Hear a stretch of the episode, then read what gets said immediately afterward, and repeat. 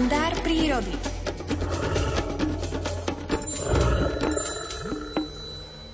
Od prvého okamihu, ako sa prírodovedec Miroslav Saniga stretol s hlucháňom ešte ako malý chlapec, pocitil k tejto zvláštnej ratolesti prírody neopísateľné chvenie srdca.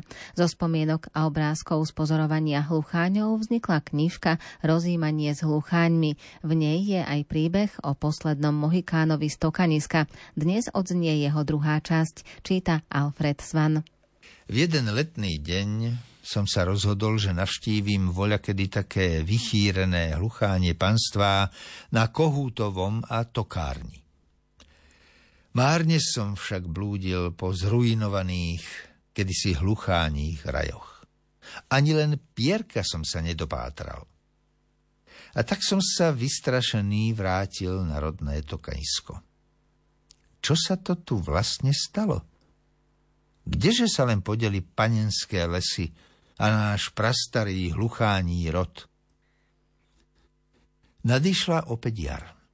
Z posledných síl som ešte jedno ráno tokal, keď sa tu prítmím lesa ku mne zakrádajú dve, mne už z predchádzajúcich sezón dôverne známe, siluety človeka.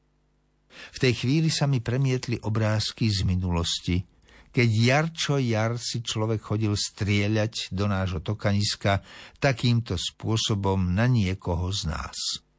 Len za môjho krátkeho účinkovania na scéne života si z nášho rodu tu na tokanisku vzal 10 hlucháňov. Prestal som a načúval, čo sa bude diať. Tak veľmi som túžil v to ráno tokať, že som začal klipkať. Keď ste vzali životy mojim druhom a poslali ich na druhý svet, tak aj mne tam z tohto trápenia pomôžte.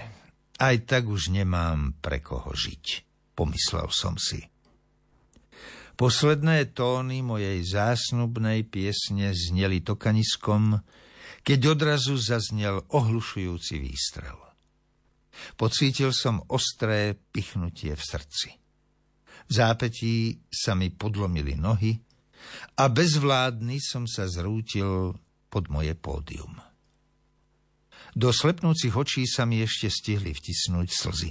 V poslednom pohľade na mŕtve tokanisko opustila moja duša tento svet. Potom ma dvaja polovníci vzali a niesli k chatke. Tam mi vzdali poslednú poctu ako poslednému kohútovi z hluchánieho pánstva na Tokanisku. Veľa chýrnych poľovníkov si ma potom obzeralo, ako by nikdy predtým streleného hlucháňa neboli videli. Im však takto pred nohami ležalo už toľko hlucháňov, koľko ich už nikdy živých v prírode nebude. To je 77.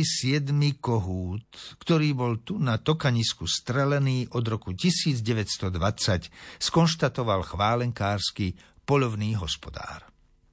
Napokon moje mŕtve telo putovalo do preparatória, kde ma vypchali a vystavili ma v múzeu. Na vitríne s vypchávkou môjho tela je nápis Posledný Mohikán z Tokaniska. Odvtedy už nikdy viac v chotároch fatranských lesov nikto o hlucháňoch ani len nechyroval.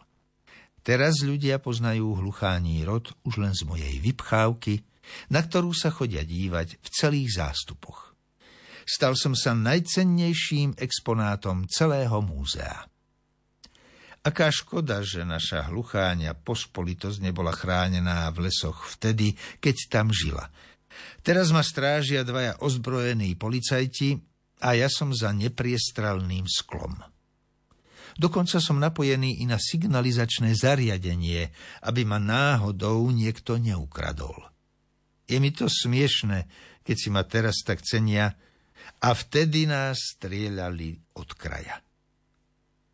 Vedú sa pri mne prednášky, že náš hluchání rod už na zemi vyhynul a že ja nie som len posledný mohikán z Tokaniska, ale aj posledný vypchatý exemplár na celom svete. Vraj táto krajina zarobila na mne od mojich obdivovateľov veľa peňazí. Na čo im však budú, keď náš človekom vyhubený rod už nikdy nikto ani v ľudskej ríši všemocné peniaze nevskriesia.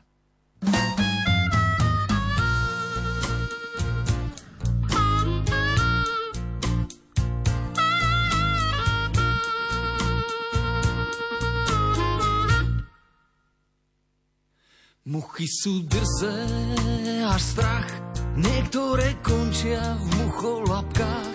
Zo mňa sa zas rastáva prach, je babie to na horách.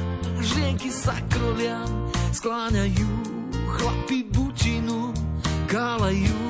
Po večeroch sa schádzajú, bučaku dozrieť nedajú. Niekto si do končieva dom, kde bude ľúbiť v dobrom zlom, aby až príde ten zlom.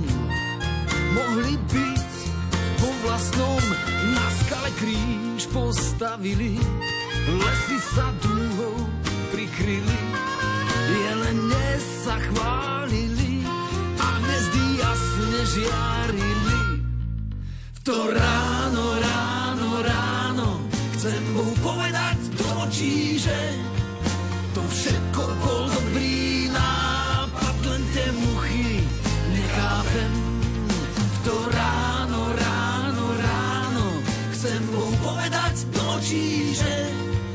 to všetko bol